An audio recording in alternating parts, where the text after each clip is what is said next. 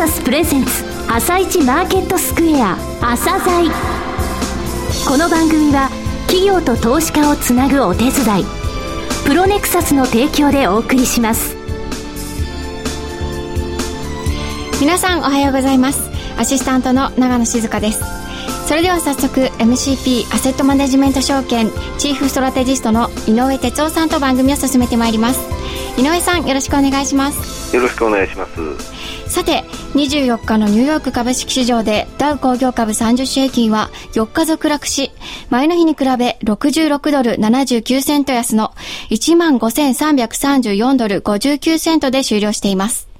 4日間の下落幅は342ドル35セント。下落率は 2.18%, 2.18%となりました。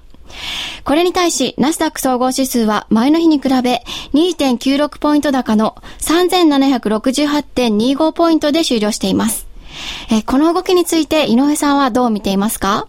そうですね。あのナスダックはプラスになりましたけれども、えー、今、ダウ4日続落というのがありましたけど、ナスダック2勝2敗なんですよね、はい、で昨日はですねアプライドマテリアルっていうあの半導体の製造装置で世界トップの会社と日本の東京エレクトロン、これは来年経営統合するってビッグニュースが出ましてですね、はい、えー、アプライドマテリアル社は9%を超える上昇。でピンクシートで、えー、東京エレクトロンも12%近く上昇したんですね、えー、こういうことがあのありまして半導体関連幅広く、えーね、値持ちが良かったということがあってナスダックがプラスだったということですね、えー、後半の部分では現在のアメリカの市場の、えー、材料ですね、えー、注目ポイント。それから、えー、10月の展望ですね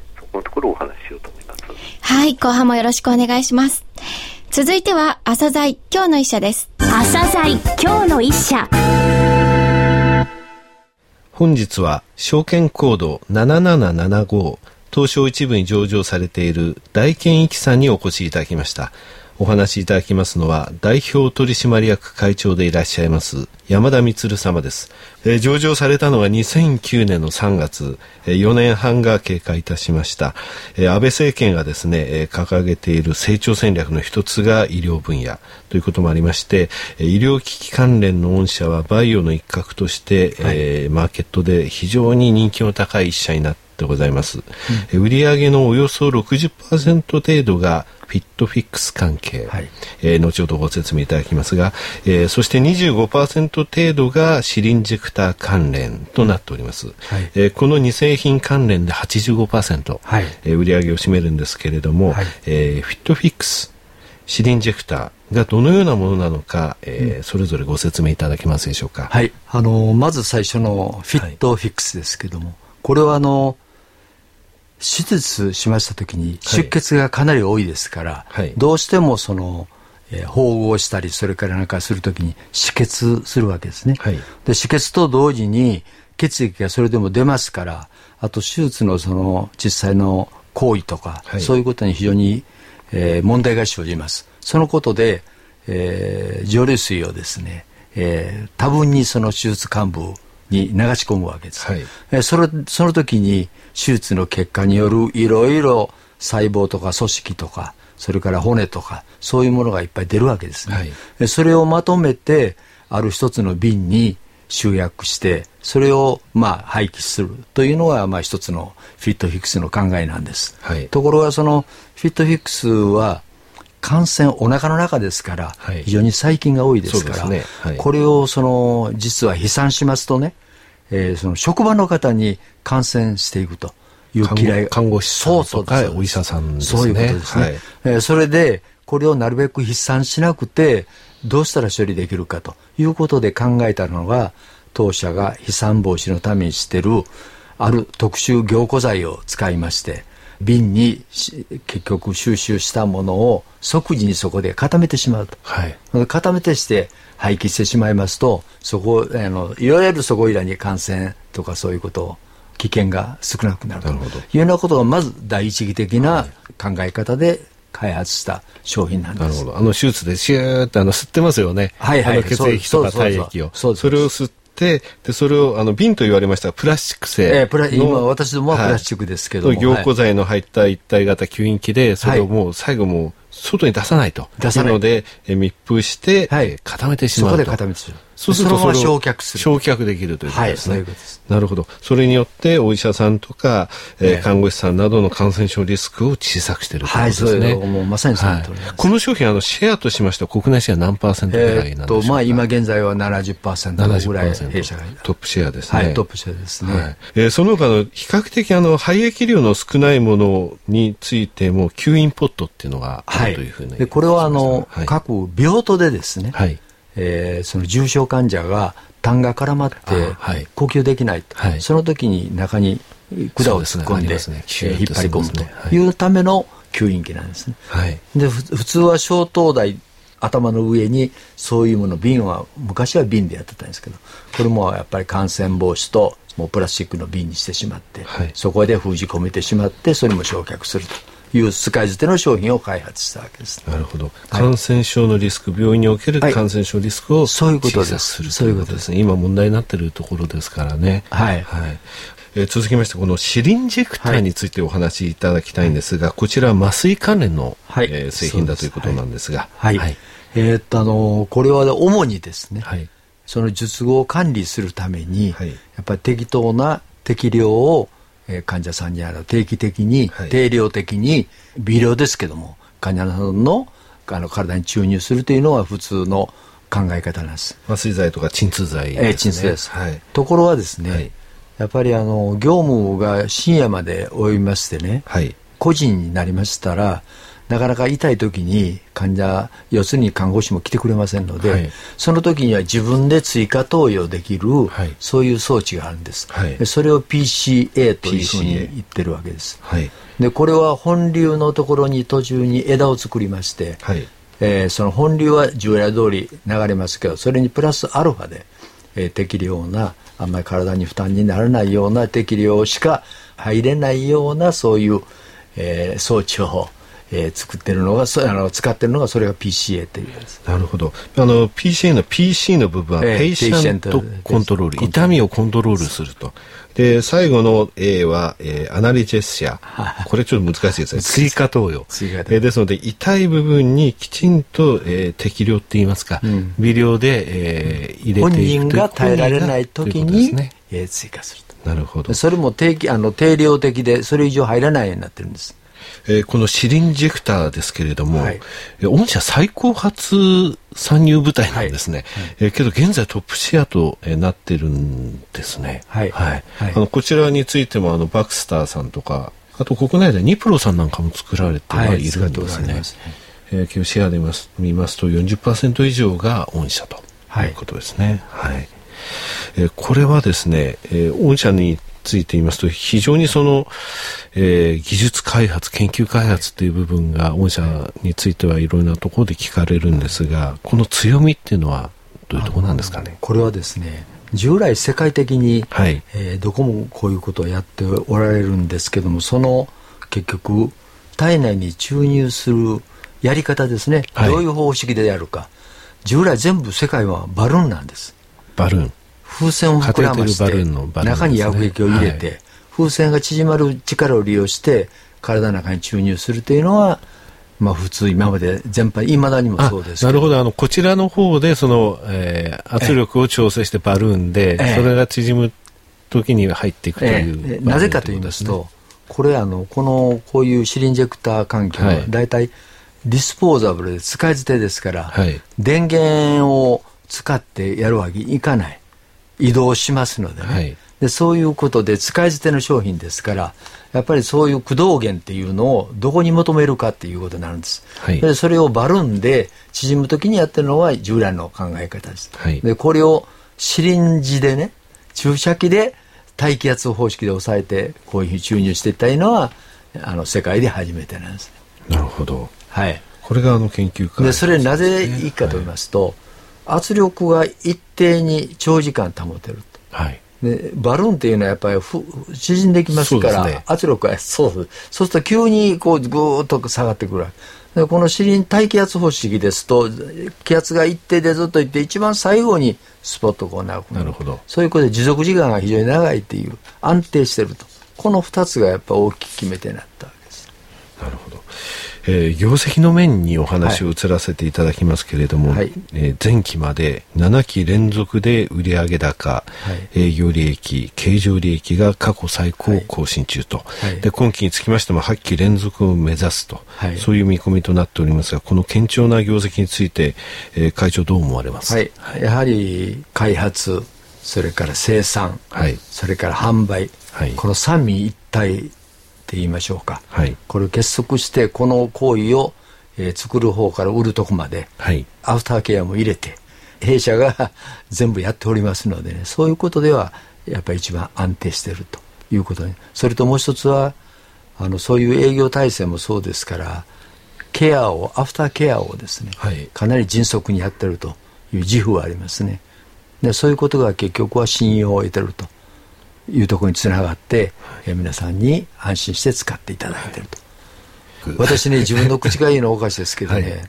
医療機器っていうのはね結局一番安定してる、はい、これが一番だと思うんです、えええー、どんなにいかにいいものでもやっぱり安定しないというのはダメだそれから安定それから安全、はい、こういうところが一番大事なその通りですね、えー、はい7期連続で増収増益、はい、えー、その増益につきましては営業利益と経常利益、はい、これを成し遂げた会社ってですね、はいはいはい、今現在3550社ぐらい上場会社あるんですけれどもこの中で何社ぐらいあると思います？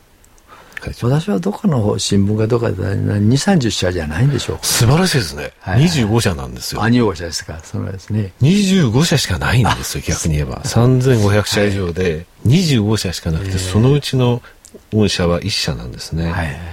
それでじゃあこの7期で営業利益、えー、経常利益、売上、うん、えー、伸び率でいったこの25社中何位かって見ました。売上が21、はい、営業利益は12位。はいはいえー、経常利益は13位、それぐらいの伸び率なんですね。はい、それからか配当成功ですね。はい、あの前期40%を超えました、はい、で私は最終とりあえず最終は50%に持っていきたいなと思ってます。はい、それから利益の50%はあの税金を払った後で残りの50%についてやっぱり配当成功としてはい。えー、最後になりましたけれども、はい、リスナーの皆様に向けて一言お願いいたします。あの日本の中では、えー、治療に関する新しい治療、はい、そういうことに対しての医療機器の開発というのはまだ諸外国に比べれば遅れてると思うんです。えー、そこのところをですね急先鋒に立って我が大研究がそういうことを全面的にやっぱ押し出していき押し進めていきたいとそういうふうに思っておりますので、はいえー、ご期待いただければというふうに思いますが。はい、えー、投資家のですね非常に人気の高い御社あの会長のお話をこうやって直にお聞きできるのは非常に貴重な経験ですのでお越しいただきましてありがとうございました。なお、今日の一社のロングインタビューも番組ホームページからお聞きいただけますが、さらに井上さんに大権益についてお話しいただきます。はい、あの大研機さんですけれどもね、あの残り時間全部使ってご説明したいぐらいいい会社です。えー、一つ間違いがありまして、配当成功前期から40%って言いましたが、前々期からですね、えこの5年間の配当成功21%、25%、29%、42%、41%、非常にあの、えー、投資家思いの会社です、えー、それから業績について申し上げましたけれども、あの素晴らしいその7期連続の、えー、増収増益、今期も8期を目指すと、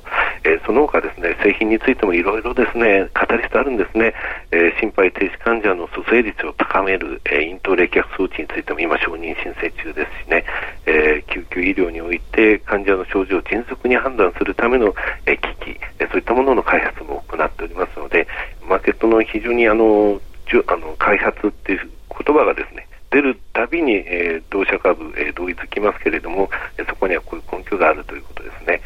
えー、取材後期の方でも、えー、この会社について書かせていただきますのでご覧いただければと思います。はい、ありがとうございました。それでは一旦ここでお知らせです。企業ディスクロージャー IR 実務支援の専門会社プロネクサス上場企業のおよそ6割2200社をクライアントに持つこれはアジア証券印刷の時代から信頼と実績を積み重ねてきたからこそさらにプロネクサスが目指すのは企業と投資家をつなぎ日本の株式市場を活性化させることです。プロネクサス私たちは個人投資家の皆さんを応援します。井上哲夫今日のストラテジー。